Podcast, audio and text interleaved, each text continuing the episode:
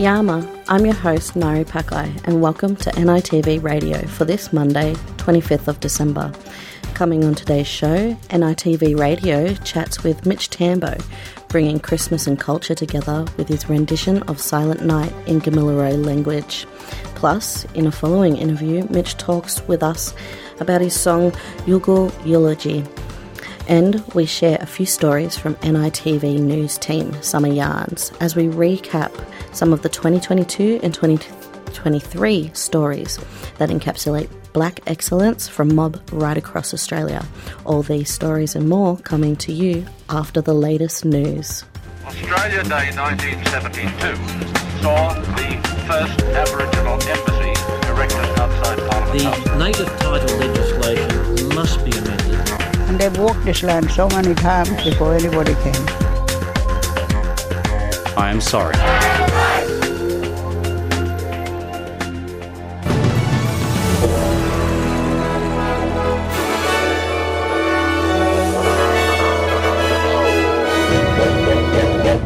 In this bulletin, Prime Minister Anthony Albanese wishes a Merry Christmas to Australians. Stormy weather affecting much of the east coast of Australia, and in sport, Melbourne United have managed to curb the resistance of Perth Wildcats.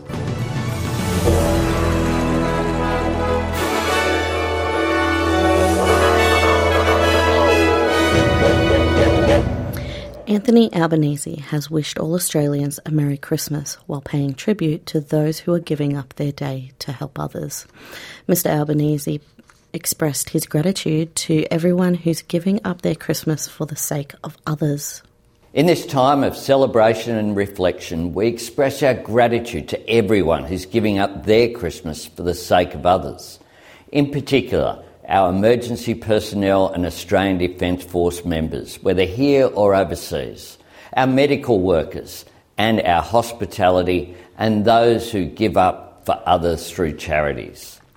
Mr. Albanese also acknowledged it wasn't an easy period for some, in particular those in far north Queensland dealing with the aftermath of the floods. In his Christmas message, opposition leader Peter Dutton acknowledged that many people are struggling to make ends meet as the cost of living rose. He also thanked those assisting people in need. The generosity and the efforts of our wonderful charity workers and volunteers epitomised the very best of our society. Flash floods have prompted multiple rescues and calls for help as thun- thunderstorms brought hail, damaging winds, and heavy rainfall to areas across New South Wales, stretching to Queensland and Victorian borders. Almost 600 NSW SES volunteers were responding to calls for assistance late on Christmas Eve. Most of the rescues involved vehicles trapped in floodwater. SES spokesman Andrew Edmonds has told ABC rain is likely to continue until at least Boxing Day. We are particularly concerned about the weather conditions for Christmas Day. We are expecting some severe storms which could see a repeat of the conditions we saw on Christmas Eve, which was flash flooding, large hail and damaging winds. And those conditions are likely to persist through to Boxing Day. Thousands of properties lost power in southeastern Queensland after supercells rolled across the state on Sunday afternoon. Firefighters in Western Australia continue to battle dozens of blazes across the state as a heat wave continues in the northeast. The Bureau of Meteorology said Christmas Day would bring temperatures in the high 30s and low 40s for northeastern parts of the state. Total fire bans are in place for many areas facing heat wave conditions. The high temperatures continue to make a difficult for firefighters battling the dozens of fires. Several emergency level bushfires have engulfed homes and torn through bushlands, rural properties, and suburbs on Perth's fringes in the past days. A fire was burning at a Watch and Act Alert meetup in the Shire of Manjimup in the state's southwest on Sunday evening. Political leaders in Australia have paid tribute to Australian Defence Force personnel deployed overseas. More than a thousand ADF personnel are on deployments during Christmas holiday season in various regions around the world in 2023. This year, 11,471 defence personnel have served on operations both at home and across the road world, including on peacekeeping missions in Egypt, Israel, Lebanon, Syria, and South Sudan. A number have sent video messages to loved ones in Australia. Hi, my name's Sergeant Justin Hill, and I'm currently deployed to the Sinai, Egypt on Operation Mazurka. I'd like to wish a very special Merry Christmas to my friends and family back home. G'day, I'm one of the engineering officers here on Operation Kudu in Germany, sending my Christmas wishes and love to my partner Ash, my mum Diane, my dad Vlad, and my sister Denny. Two pro Palestine protesters took to the stage at this year's Carols by Candlelight before being tackled and removed by security. The protesters ran on stage in front of thousands of people, taking the microphone from the host and yelling, While you're caroling, kids are dying in Gaza. Host David Campbell then assured the crowd that everything was fine and thanked security for quickly dealing with the situation the head of the World Health Organization, Tedros Adhanom Ghebreyesus, has described the impact of the war on the health system of Gaza as a decimation and a tra- tragedy. The WHO leader made comments in a tweet on social media platform X, reiterating his call for an immediate ceasefire. He paid tribute to doctors, nurses, ambulance drivers in Gaza, adding who would continue working alongside by side with Palestinian health workers delivering supplies, supporting provision care, and transferring seriously wounded people. Ukrainians are celebrating Christmas on December 25th for the first time this year in efforts to shift away from Russia's historical influence. Traditionally, the majority Orthodox Christian population would celebrate alongside Russia on January 7th, in line with the traditional Julian calendar. Ukraine passed a law earlier this year declaring Christmas celebrations would come early in a move their president says will help Ukrainians live their own lives.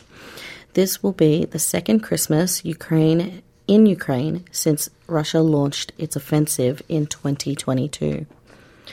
13 people have been killed in a and 38 injured after a nickel smelter furnace exploded in Indonesia. The owner of the furnace, Indonesia Tsingshan Stainless Steel, says workers were rep- repairing the furnace and installing plates when the explosion occurred.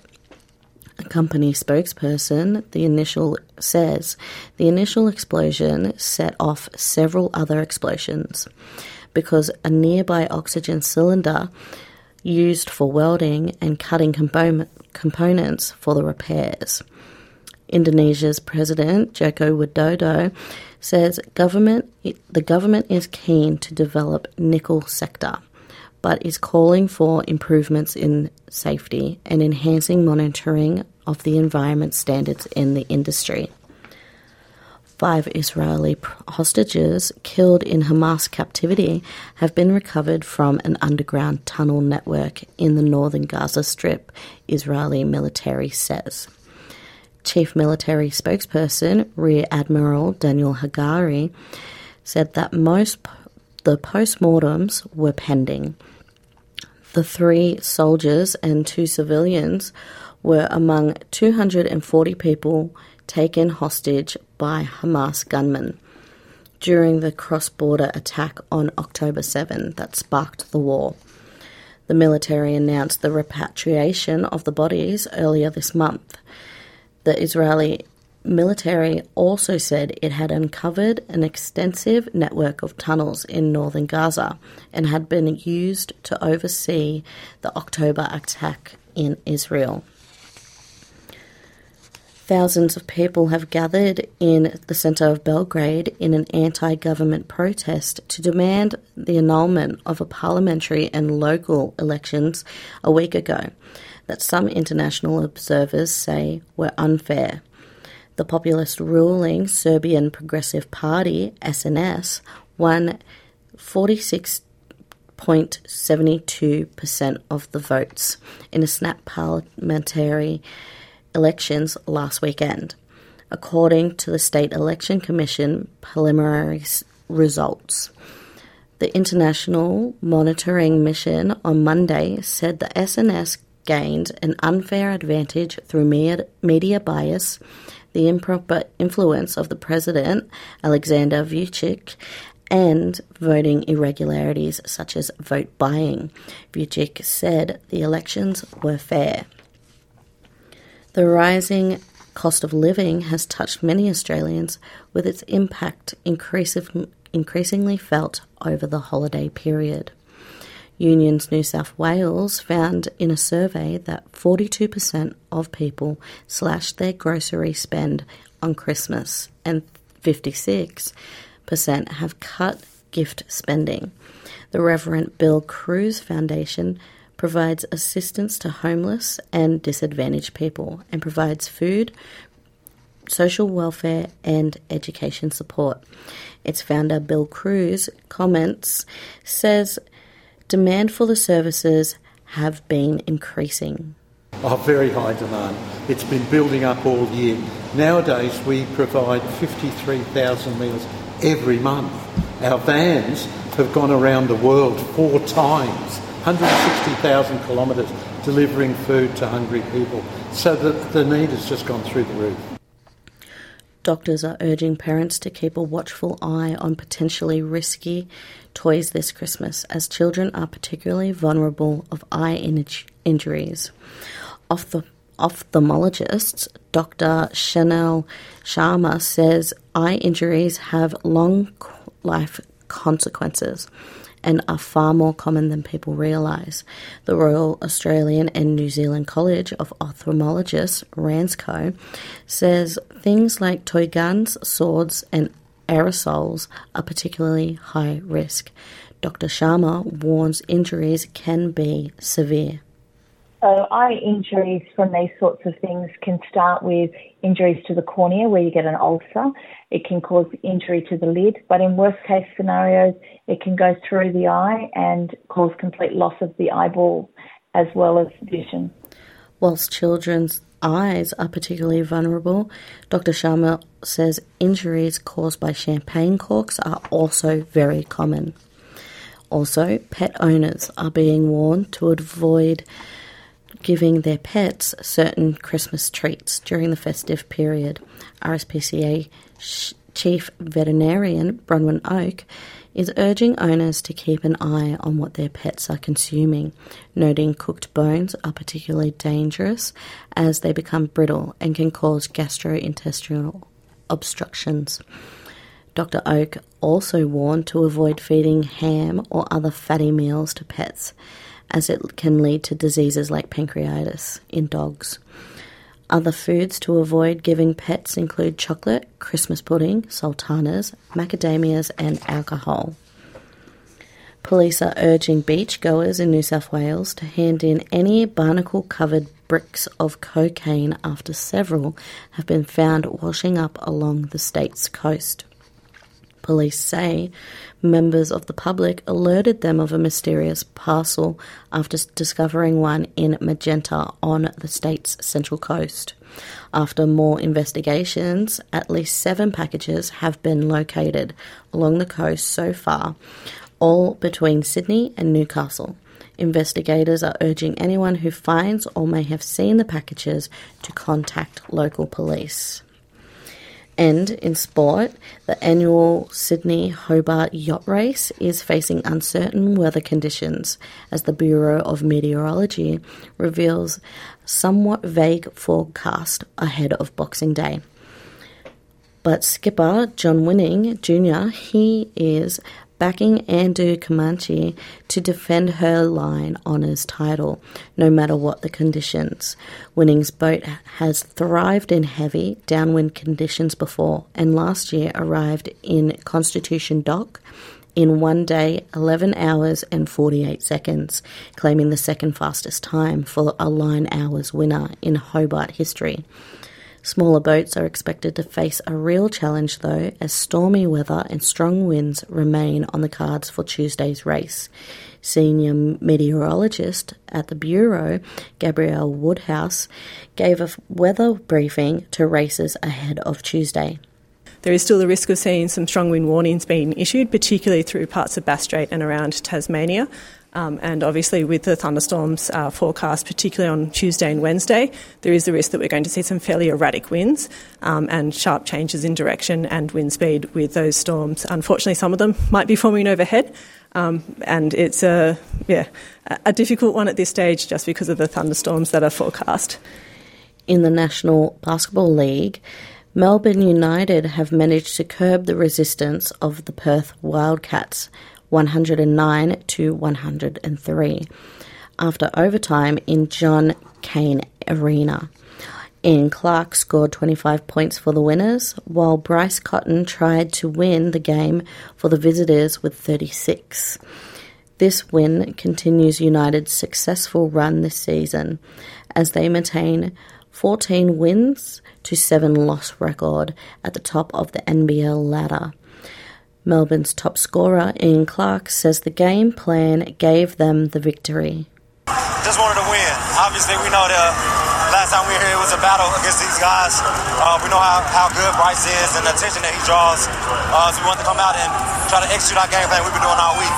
Um, obviously, we went to overtime again, but this time we pulled it out. It was a good game.